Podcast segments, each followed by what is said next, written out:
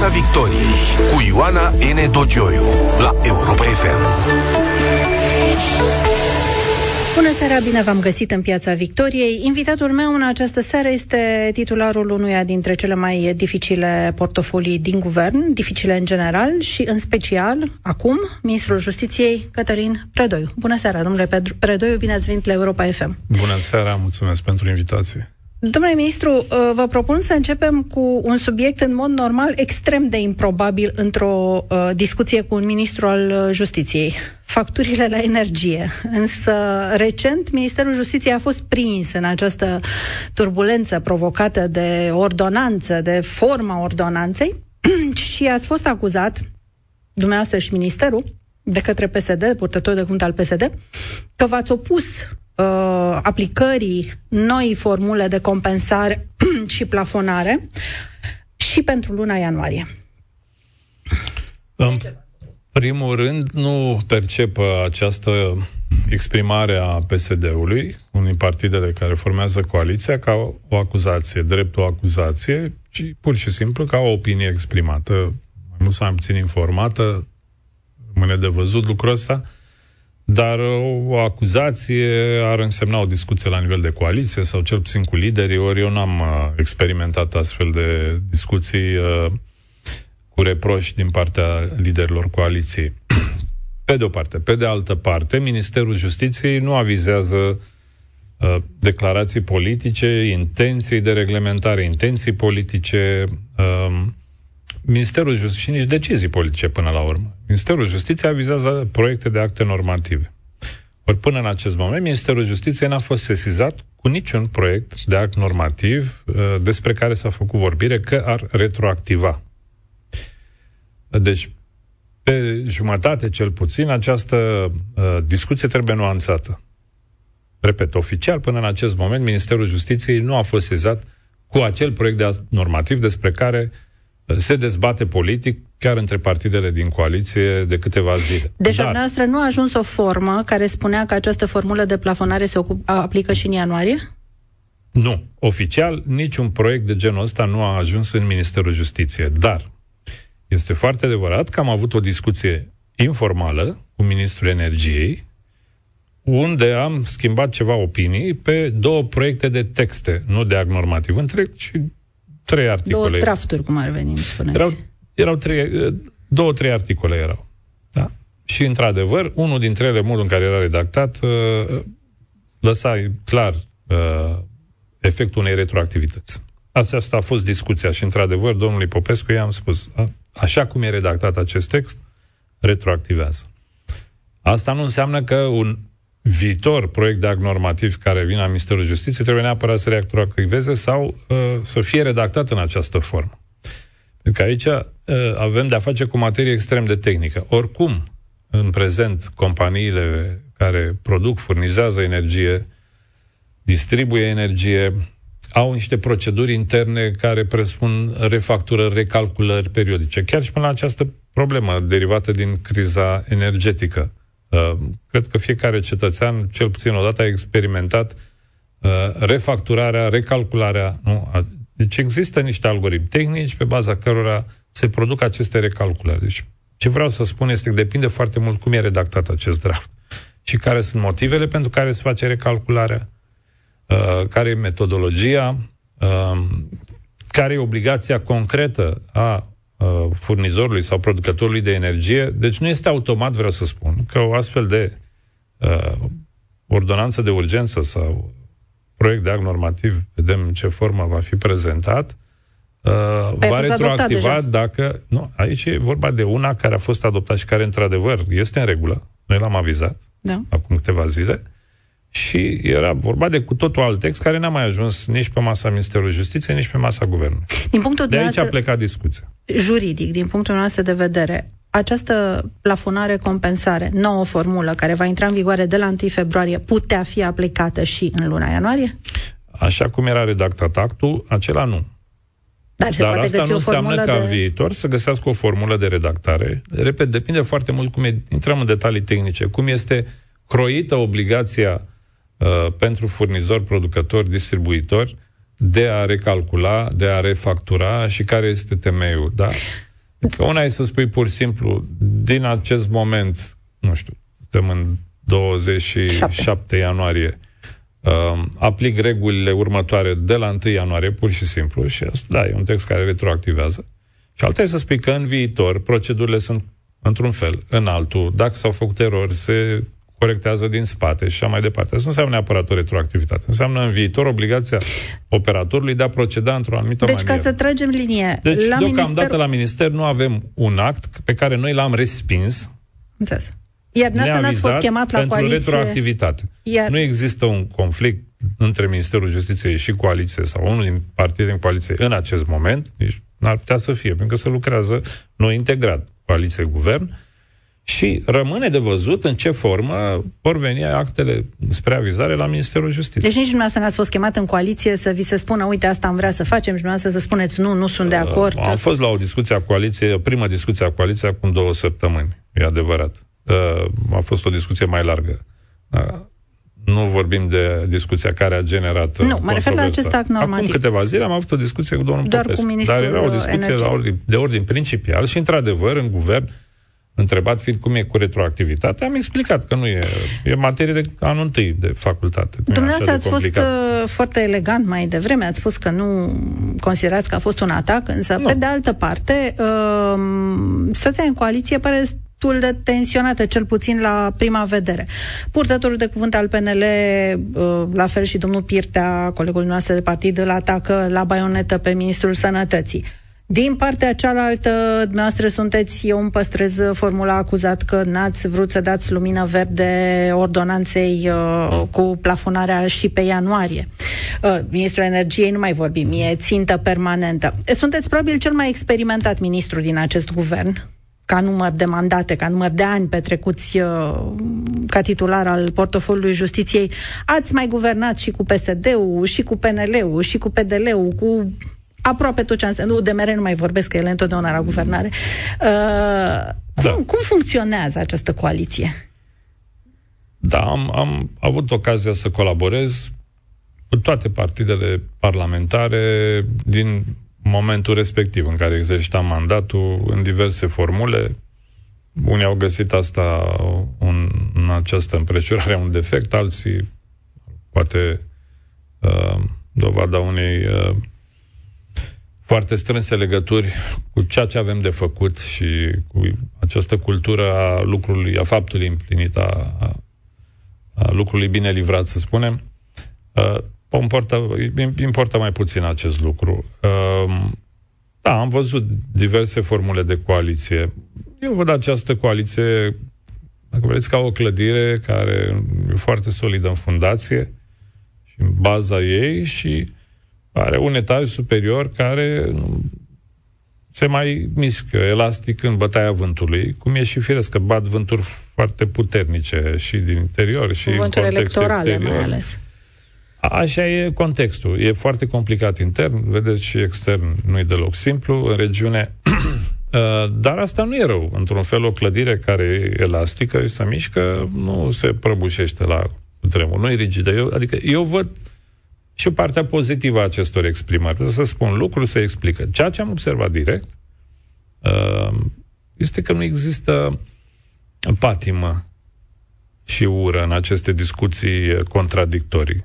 Ele totdeauna se cantonează într-o zonă tehnică. Bun, mai sunt accente, acum vorbim de politicieni, nu de sfinți, uh, și uh, deci e normal spuneți... să fie și pete de culoare în astfel de dialoguri. Ce-mi spuneți dar e că mai bine în interior spun, decât pare afară. E, da, eu cred că n-am niciun semn că ar fi o coaliție fragilă în fundația ei, adică în principiile care au format-o și anume obiectivul acesta legat de PNRR în principal, de restanțe care s-au acumulat în anii din urmă în, pe partea de dezvoltare economică um, și mai văd ceva, uh, o bună funcționare și colegialitate în guvern. Pentru că și în guvern și eu am avut discuții în contradictorii cu unii dintre colegi. E inevitabil la Ministerul Justiției. Odată la două, trei ședințe, dacă nu ți se întâmplă, înseamnă că ai o problemă, trebuie să te uiți mai atent ce faci.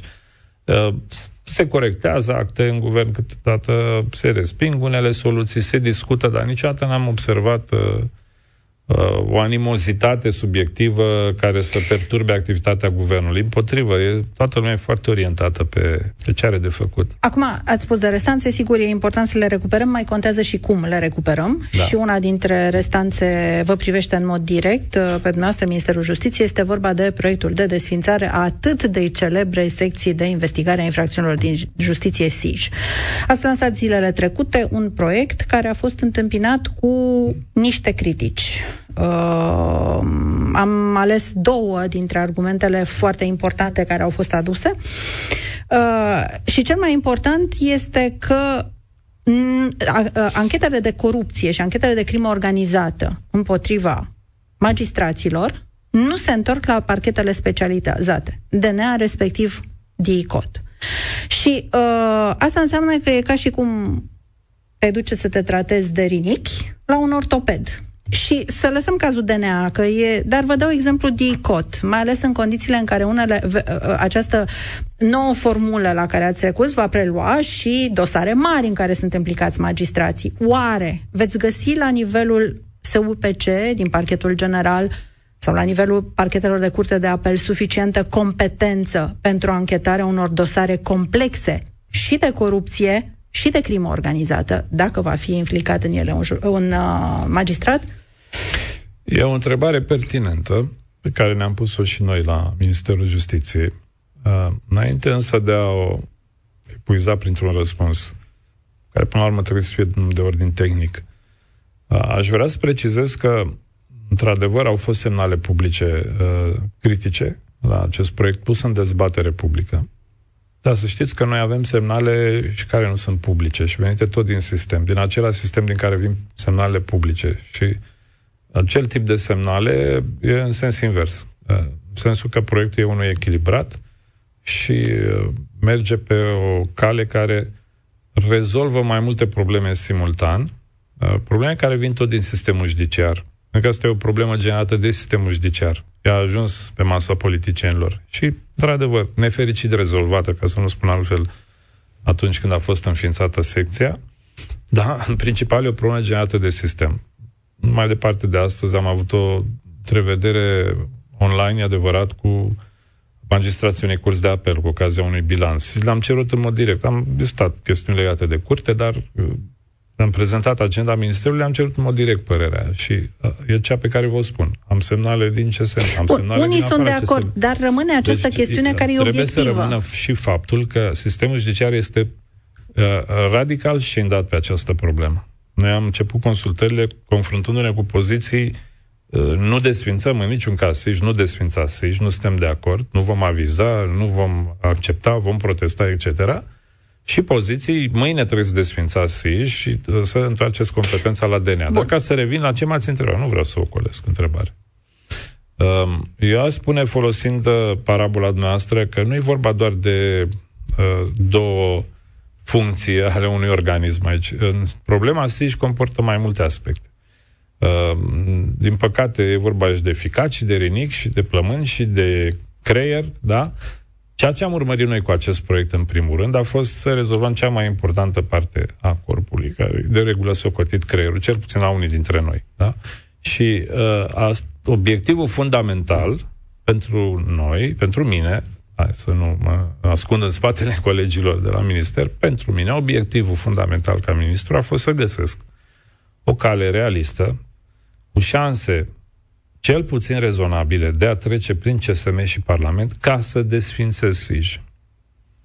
Uh, de-abia după desfințarea SIJ putem să vorbim de ce spuneți dumneavoastră, ce facem cu competențele unde găsim procurori. Uh, putem să începem cu această problemă, dar dacă în acest moment, în 2022, 27 ianuarie, noi începem să discutăm această chestiune, Uh, de ce nu DNA, de ce parchet general, de ce uh, parchetele de la curțile de apel? Uh, oare găsim sau nu găsim procurori, dar dacă nu găsim mai bine, haide să nu mai facem nimic. Ajungem și nu mai vorbim de desfințarea SIJ. Deci pentru mine primul obiectiv a fost desfințarea SIJ.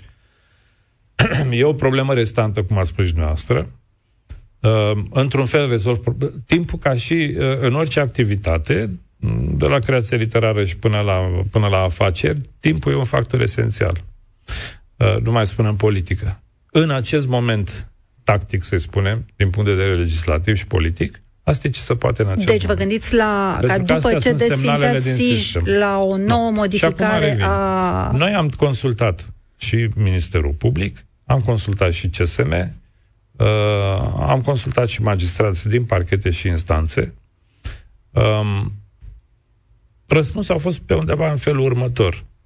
Uh, și ce parchetele specializate, tot de acolo, de la curs de apel, de la tribunale, recrutează oameni. Sunt acolo oameni care au experiență. Mai dintre ei au și fost. Da. Mai sunt. Spre exemplu, uitați, noi am prevăzut în proiect 12 uh, procurori la nivelul secției de urmărire penală și criminalistică. Care trebuie să aibă 15 ani vechime da. în sistem și experiență da. în infracțiuni de corupție și crimă da. organizată. Schema de 43 e ocupată cu 41 de procurori, dintre ei 24 au vechimea necesară și, și experiență necesară. Repet, mulți dintre ei, chiar și din partitele curților de apel, au trecut chiar prin unități specializate. Ați făcut un, Doi, să zicem, un inventar. Haideți să vedem care este momentul T0 al unui procuror care intră mâine în unitățile specializate. Nu e vorba doar de DNA și de DICOT. El vine dintr-un parchet de drept comun, să spun așa, și a doua zi după ce nu, este uh, recrutat cu procedurile de la secția de procurării a Consiliului Superior al Magistraturii, se încadră a doua zi, formal vorbind, nu, durează mai mult de două zile, dar după ce, ce se... primește, da. Exact. Intră și lucrează într-o unitate specializată. Uh, mulți dintre ei, să fim sinceri, specializarea o dobândesc lucrând acolo. Uh, dar revin. Este un proiect în dezbatere publică nu este un produs finit. Produsul finit e cel care e promulgat și apare în monitor oficial. Ce? Mai este cale lungă și de aceea l-am pus în dezbatere publică, de aceea va fi în avizare la CSM să așteptăm soluții mai bune, dacă sunt unele mai bune decât le-am gândit noi, dar soluții realiste, soluții care să treacă și de CSM și de Parlament, pentru că soluții ideale putem produce Adică îmi uh, spuneți că nici CSM-ul și nici Parlamentul nu ar accepta uh, revenirea la DNA? Asta îmi spuneți? A, mă rog, revenirea la competențele Asta anterioare. Asta mele. Dar dumneavoastră ați dori sunt, revenirea sunt, la DNA? Ele sunt publice. Dumneavoastră ați dori Eu m-am exprimat uh, în 2020 uh, cu privire la această problemă. Publicând la Ministerul Justiției, pe 2 februarie 2020, un proiect de lege privind desfințarea SIJ într-o tot altă configurație, respectiv cu întoarcerea competențelor la DNA. Cu acel aviz al CSM-ului cu pentru două filtre. Pe... Mă rog, erau două, cu două au filtre un... care nu erau deloc imunități. Imunitățile înseamnă cu totul altceva. Hai să spune că erau niște garanții. Dar una dintre ele funcționează și azi, nu? La arestare. Dar aici chestiunea e în felul următor. Știți, începusem să vă spun, acum mi-am să aminte, cu ani în urmă, mulți ani, uh, am avut o întrebare din eram avocat din partea unui uh, client cu privire la o operațiune juridică.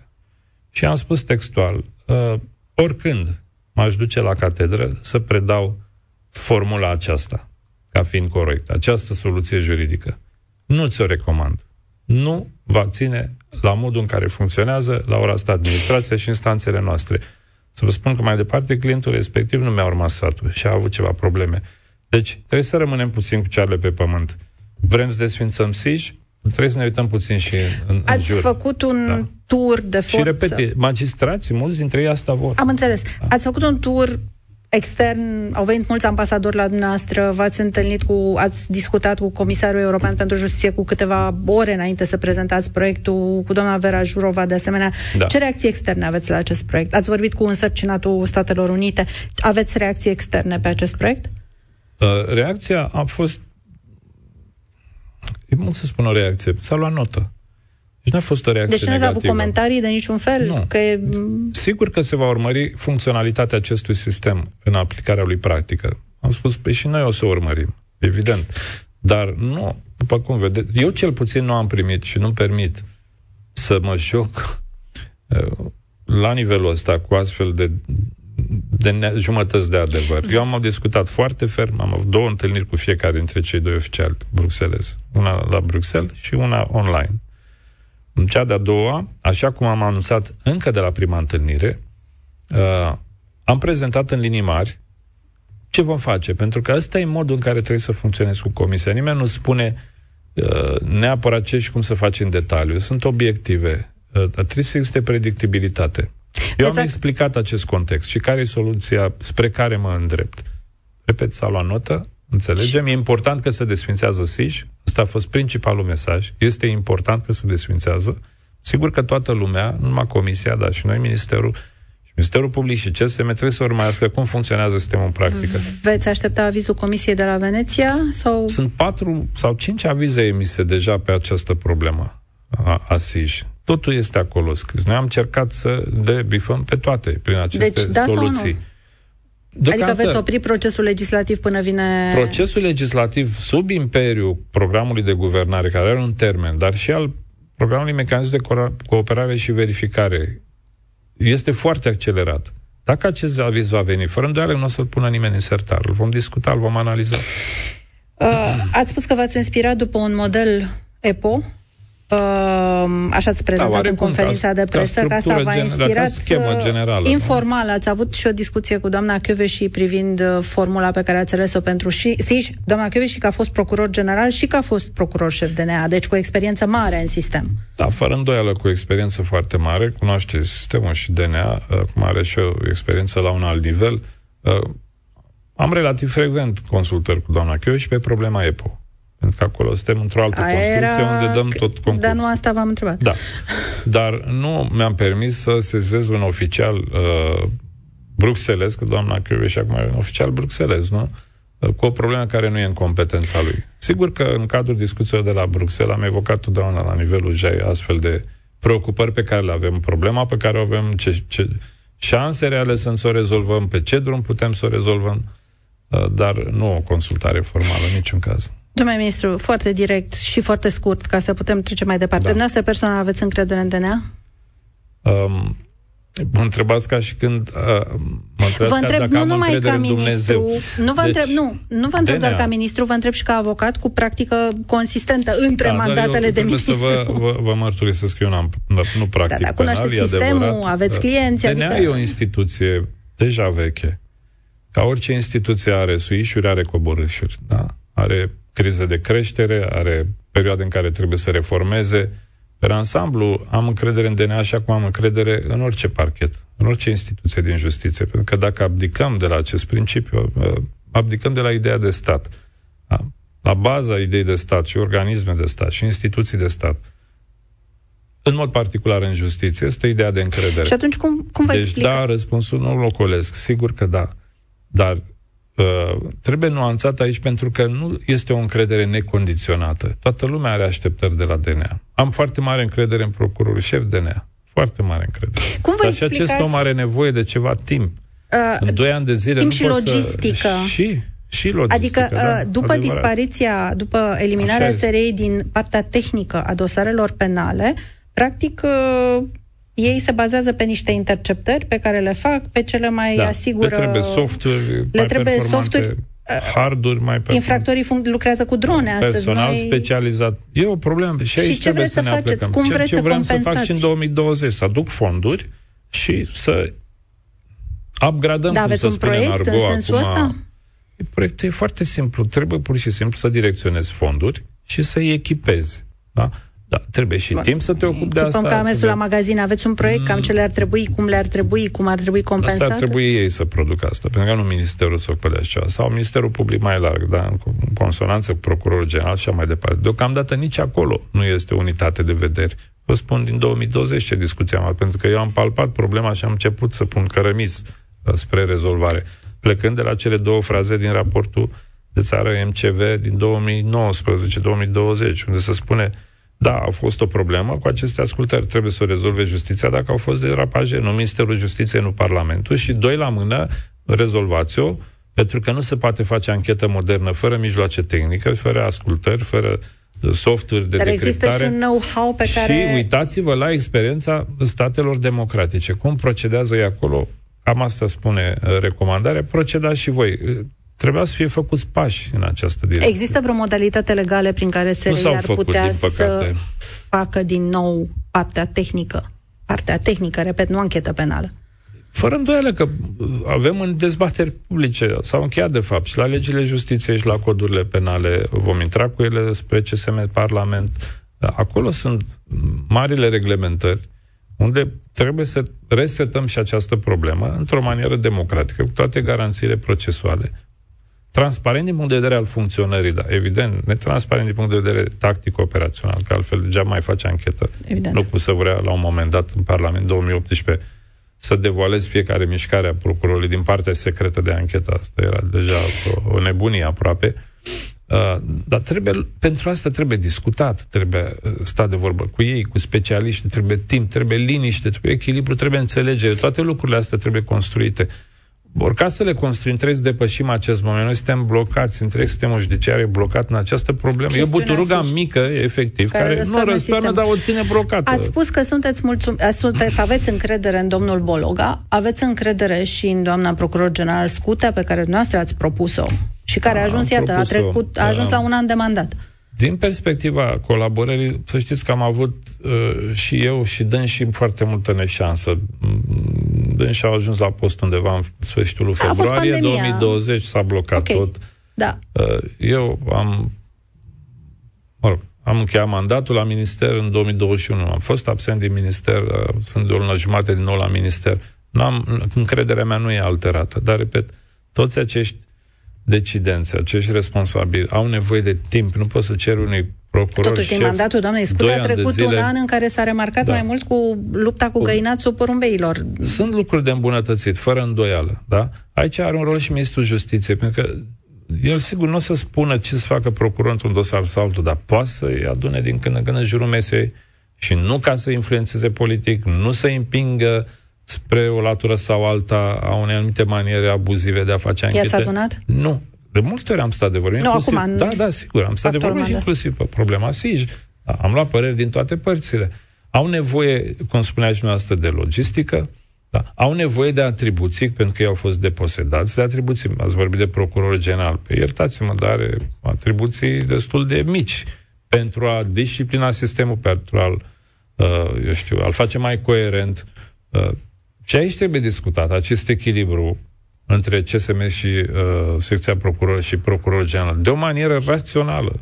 Da. Domnule ministru, ați uh, majorat salariile și implicit pensiile magistraților printr-un ordin de ministru, am înțeles, în aplicarea unei hotărâri CCR, nu vreau să mai... nimic.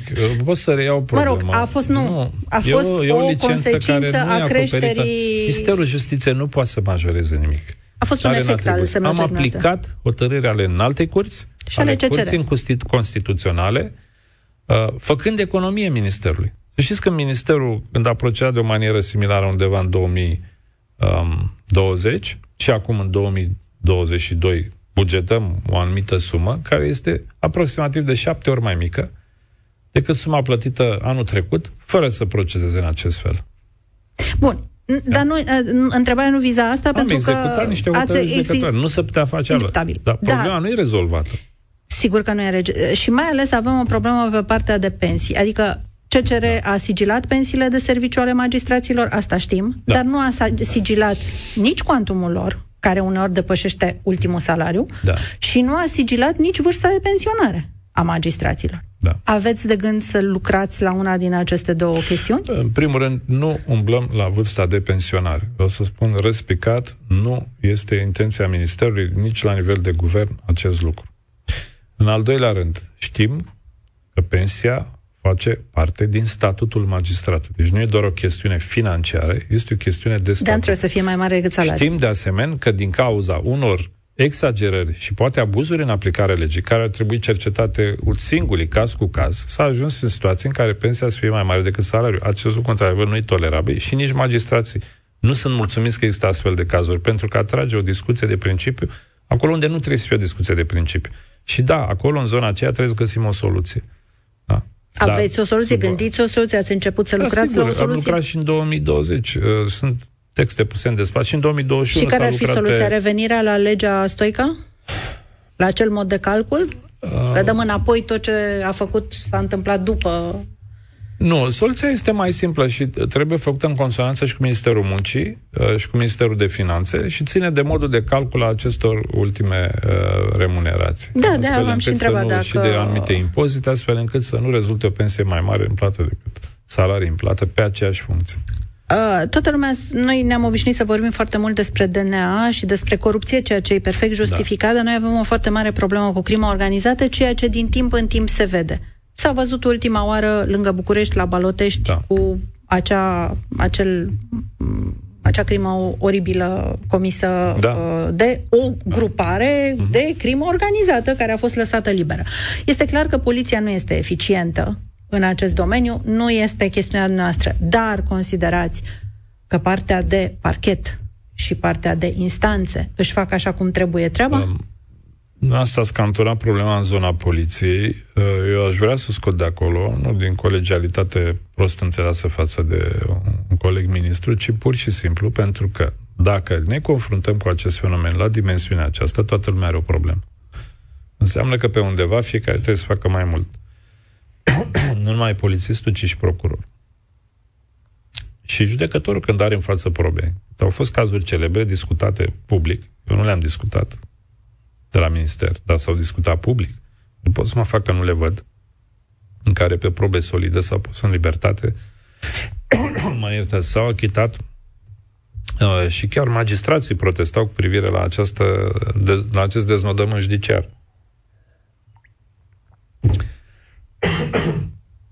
În plus, uh, cred că dacă a devenit o problemă socială de la una strict criminologică, fenomenul e, hai să nu spun scăpat de sub control, dar s-a agravat. Și aici, repet, pe tot lanțul, de la poliție până la procuror și judecător, trebuie să reflectăm.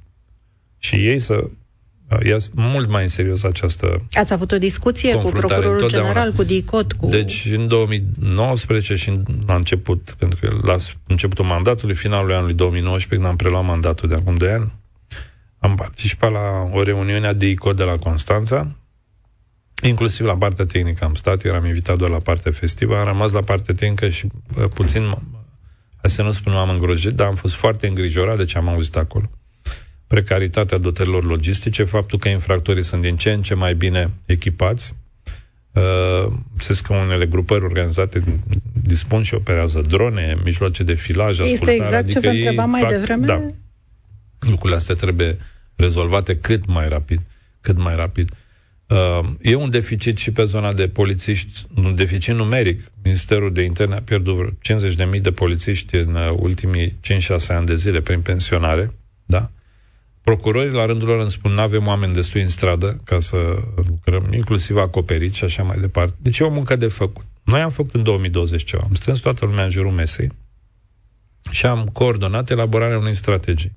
Și acolo sunt prevăzute aceste uh, operațiuni pe care trebuie să le facem nu numai legislativ, că e un obicei în țara asta. Când o problemă nu merge, să spune legea nu e bună, trebuie să mergem să schimbăm legea. Și uite, așa schimbăm legea de 100 de ori, dar problema rămâne.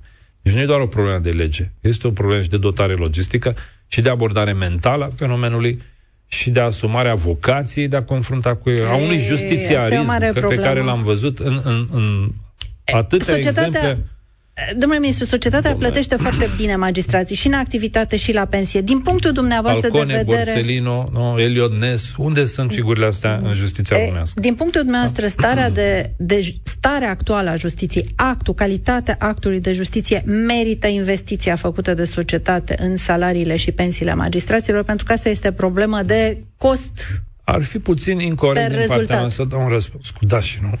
Iertați-mă. Da, dar am vorbit mult azi. Pentru că performanța justiției nu ține doar de salarii și de pensii, nici de uh, dotările logistice, ține și de calitatea legislației, ține și de factorul cultural, uh, ține și de mentalitatea publicului de a sprijini ține de un număr de lucruri.